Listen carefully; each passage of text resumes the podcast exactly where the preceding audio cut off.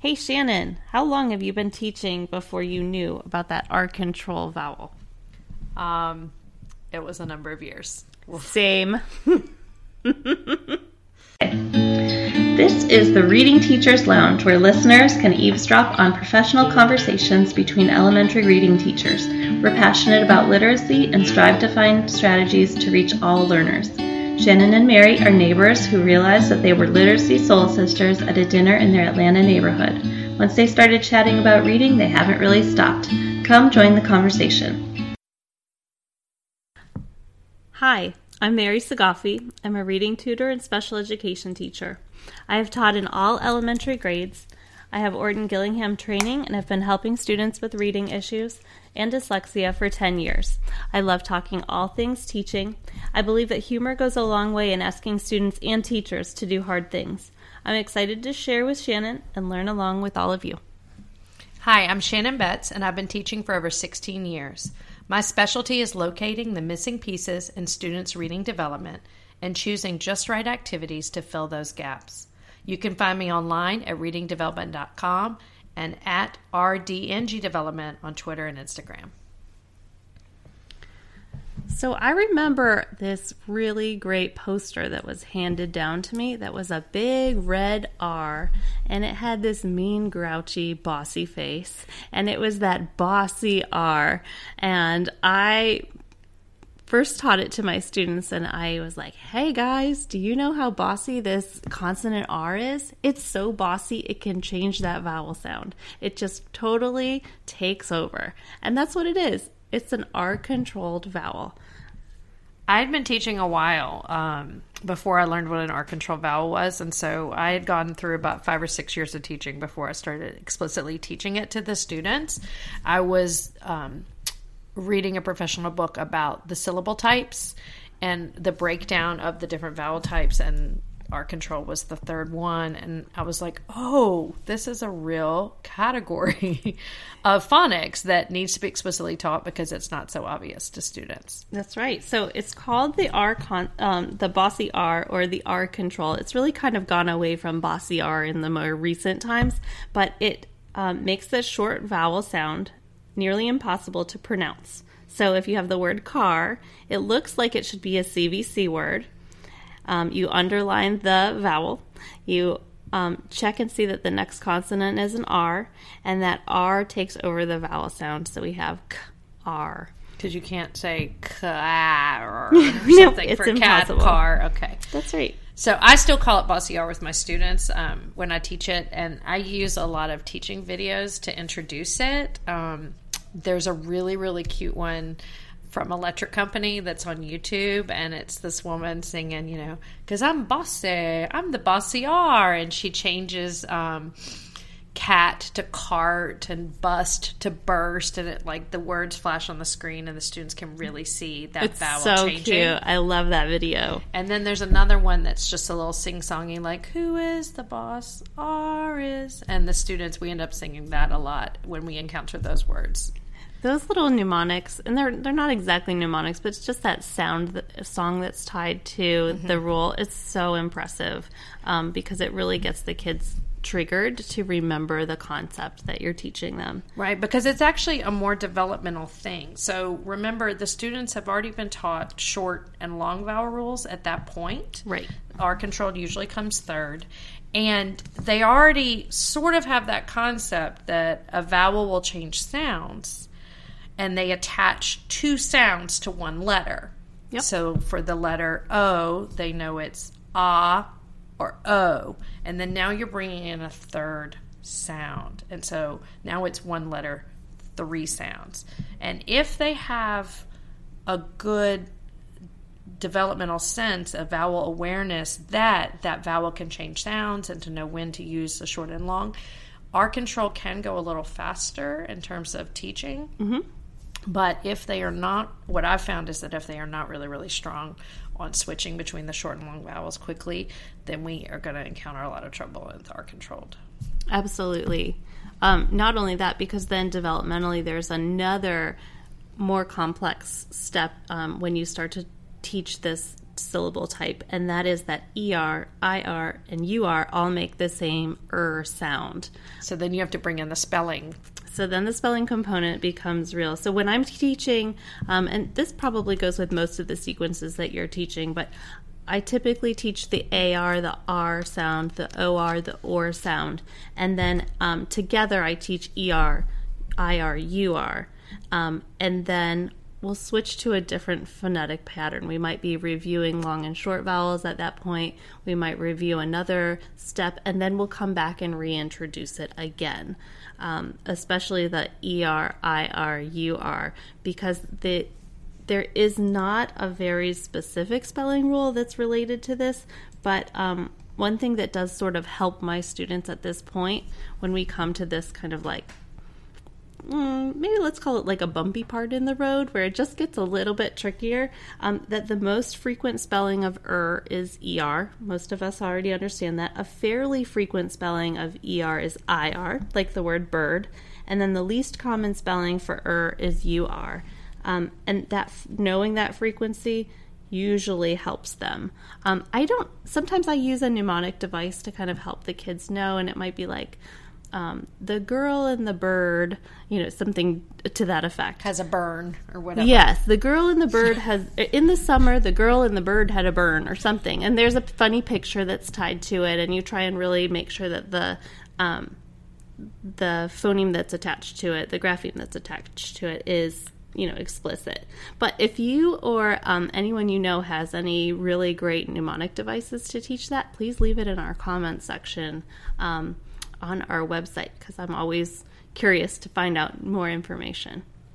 And students have to, so teaching them that ER is the most frequent, that's the one that they would choose when they're trying to spell those words. Right, right. Mm-hmm. So, um, you know, when you're just starting to sound it out, I think that that's important. But the spelling piece is the second part that comes. It's the decoding piece that we want them to address 1st mm-hmm. And so I think that the easiest, fastest, and um, best way to first address it is through rhyming words. Yeah. Um, the second piece is to do word sorts so then they can start to see um, what the word looks like and sort those words into categories and kind of get that looks right spelling together. Yes. We were sort of chatting about this before the start of the podcast, but some kids are more equipped than others to have um, the sense of that a word looks right. Mm-hmm. Um, that bird is typically spelled with an IR um, is not something that is solid for every student. It's something that probably about 20% of your students need explicitly taught to them. Okay. Yeah, that the phrase looks right actually comes from an activity by Pat Cunningham who came up with a lot. She invented making words where you cut apart the letters and make a whole bunch of words with those letter tiles and she has a lot of other really cool phonics activities, but in looks right um, there's a big list of words that um, you look at and you spell it all the different ways. Mm-hmm. So if you were spelling bird, you would spell it B E R D, B I R D, B U R D, and you have a discussion or you look in the dictionary.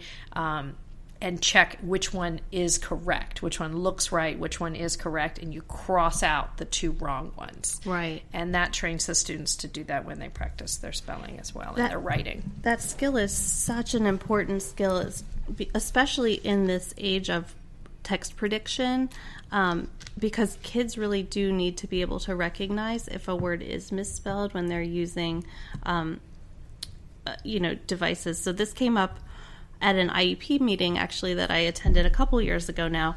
Um, but I was working directly with this student, and he had just gotten an assistive technology um, evaluation. The evaluation uh, granted him access to a computer. The computer had this program called CoWriter on it. CoWriter is a word prediction software. So we were discussing it, and he said, Well, it's good, but I don't know when the word is the right word to pick when I get a drop down menu. Oh. And so it's something that I really want to emphasize is that assistive technology is so wonderful and important for our students if they're taught how to use it. Yeah. And if they're not taught how to use it, then there's a good chance that that laptop computer that the district has provided for the student is just going to sit and collect dust in the classroom. And that's not really helping that student or providing the access to the curriculum that they really need. They really do need somebody to teach them. Now, in this case, um, the parents really volunteered and and under, and really started using it more at home and modeled it for their their child at home. I think that's really important to kind of touch on. Um, but if you don't necessarily have the parent support at home, it does fall to the teacher. It can fall to another person in the building if you can, but not teaching that student is not acceptable. Well, I mean, it's just a strategy. Like, okay, okay, students, you have to try out words and see which one looks right. Mm-hmm. You have to try sounding out words to see which one sounds right in the sentence. Those are actual strategies that they can apply to any word in right. any spelling or writing situation. I think that the trouble that happens is when the teacher sort of glosses over that concept and you're not actually, you know, starting off the lesson by saying, "Hey, you can look at your resources. You can look it up in the dictionary. You can look, um, you know, on our word wall. You can f- utilize the different resources. You can't just say, well, does it look right to you? Right. Because what I'm saying is 20% of your students have no idea mm-hmm. what looks right could actually mean. Yes. And when you teach them those tools and those strategies, then they won't just sit there. Yep. The students will have some um, problem solving skills. Well, I think one of the things that our teachers probably need to hear from us are like, what kind of strategies do we use in our classroom to teach this ERIR mumbo jumbo? Yes. um, I'll, share um, a few of the things. What I like to do, and this is sort of what you had alluded to, I love to do puzzle pieces that are broken into either syllables or um, into compound words and uh, let students fit the pieces together mm-hmm. and make their own words. Um, sometimes also there's an activity called making words or making big words. Yes. Where you cut apart the letters and the students can then invent, you know, decide how what words are a part of it. That's more of like an open-ended activity. Um, whereas my puzzle pieces per se would be like a really direct instruction. We're only working on AR, IR, or whatever word word word pattern we're working on. So I do some like that too, where I'm explicitly only working on the R control with the students. Yeah. Um, and you can find decodable stories that have a lot of R control words in them, and we'll read sentences like that. Yep. Like my sister took a turn, or the horses in the barn, like little phrases. Yep. But then also, I will swap back and forth with doing some activities where I'm exposing them to short, long, and um, long and R controlled all at the same time. Right. And so we might make mat, mate, mart. And we might practice spelling those and we might practice moving the letter tiles around so yep. that they're really getting a good experience. I'll also have a huge deck of um, little word index cards and I'll just show them really, really quickly and say, you know, and the students have to tell me, oh, that's a short vowel, that's a long vowel, that's R controlled. Sometimes they're not even decoding the word because I just want them to start training their eyes to look at the vowel. I love that. That um that actually goes into a really specific brain processing skill that's called rapid um, letter naming or okay. rapid digit naming in math. Um, and especially for students who have low processing skills, that's not something that is well developed for them, but it is a skill that does need to be taught. So if you're just training them to look at what is this pattern and to identify it, those are really great practice activities. Like at first, we'll highlight it. Like mm-hmm. it'll have each, um, it's sort of like an Elkonin box, and I'll have each um, letter in one box, and they'll start highlighting the vowel so that they can see that the short vowel is closed and the long vowel's got that E at the back, and then the R controlled one always has the R next to it. So I'll train them to highlight, and we'll highlight a bunch of words just looking at the vowel. And then I teach them little hand signals where they'll do a closed fist or an open fist or a magic E little symbol or an R symbol when they're looking at those words. So really quickly they're doing the hand signal and telling me the vowel sound. That is exactly right. That um it's sometimes it's surprising to me that you have not had Orton Gillingham training because um, the piece that is so incredible about Shannon's instruction is that she's always using multisensory techniques, and it's uh, a lot of hands-on or non-pencil paper tasks, which are so important for the students to start to really kind of grasp and understand. Um, I just worked with low readers for almost two decades, and so I just tried things to see what works. I do want to get Orton Gillingham trained at some point, but I, I've just developed those techniques. And so when we met, and she's Mary started telling me all about official Orton Gillingham things, was like, "Oh, I've been doing these practices."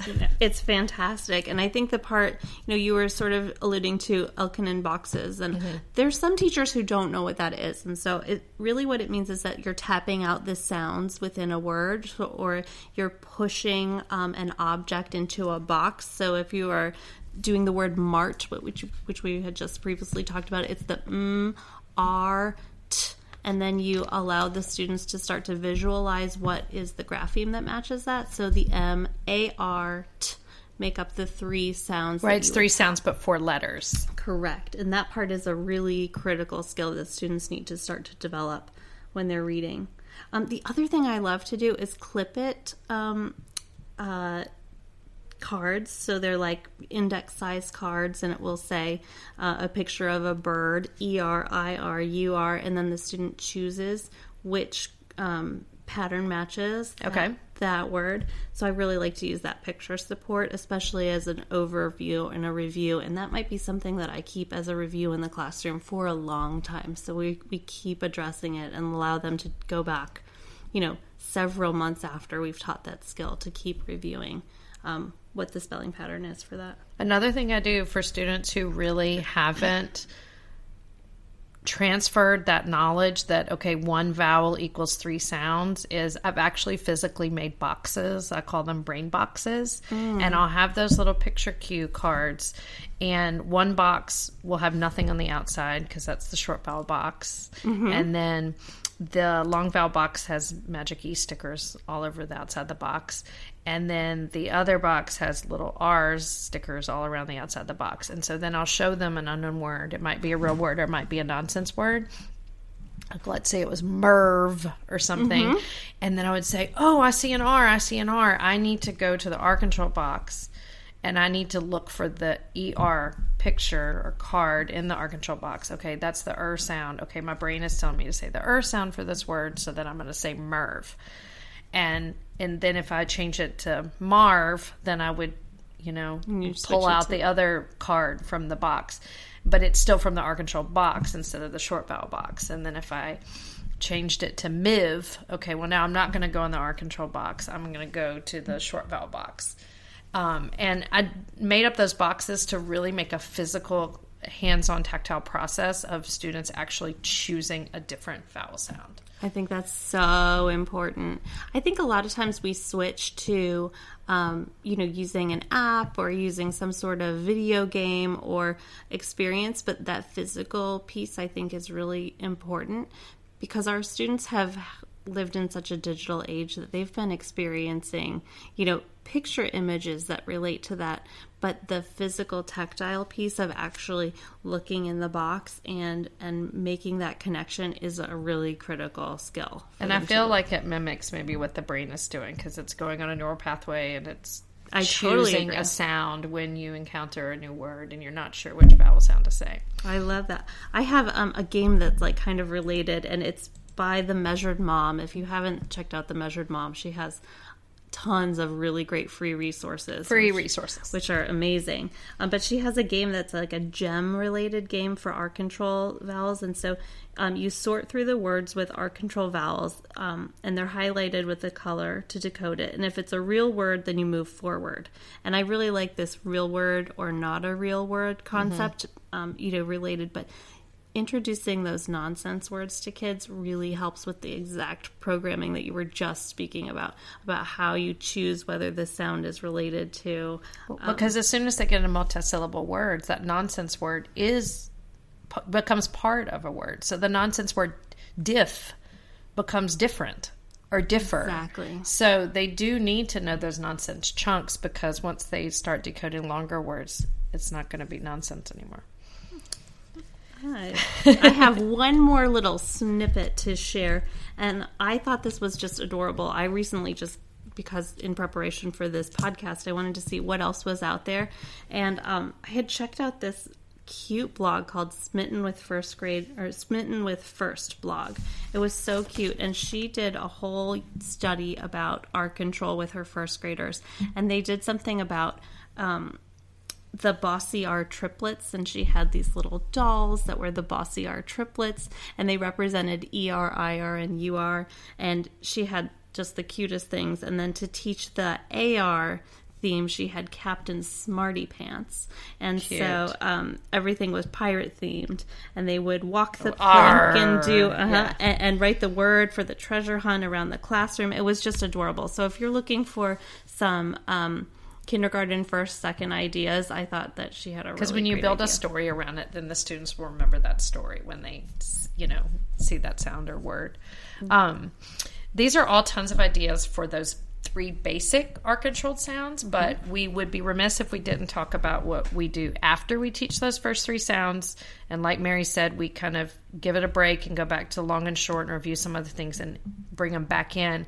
But there are two more I teach in my classroom very specific the air sound and the ear sound, but there's also a few others. There are some others. There, uh, and for me, I categorize them as more advanced R control concepts um, that you would teach a little bit later on. And so, um, in addition to the AIR and the EAR, um, EAR can be ear like uh, here, or it can be er like earth. Right. So the there are some um, There's some irregularities and some changing of patterns and things like that. So those are that's why they're more advanced. That's right. Um, another what later on, even after you specifically teach those patterns, you also want to talk about words like dollar and doctor, and those are more advanced too because it actually has to do with the schwa. We're not going to get into the schwa tonight. I know people get a little worried about that. We'll review the schwa in a later episode. You don't need to be too freaked out about it. And if I find a word with the class, I'll just say, "Oh, that's one of those irregular ones," or "That's one of those words that just doesn't fit." We'll talk about it later. Just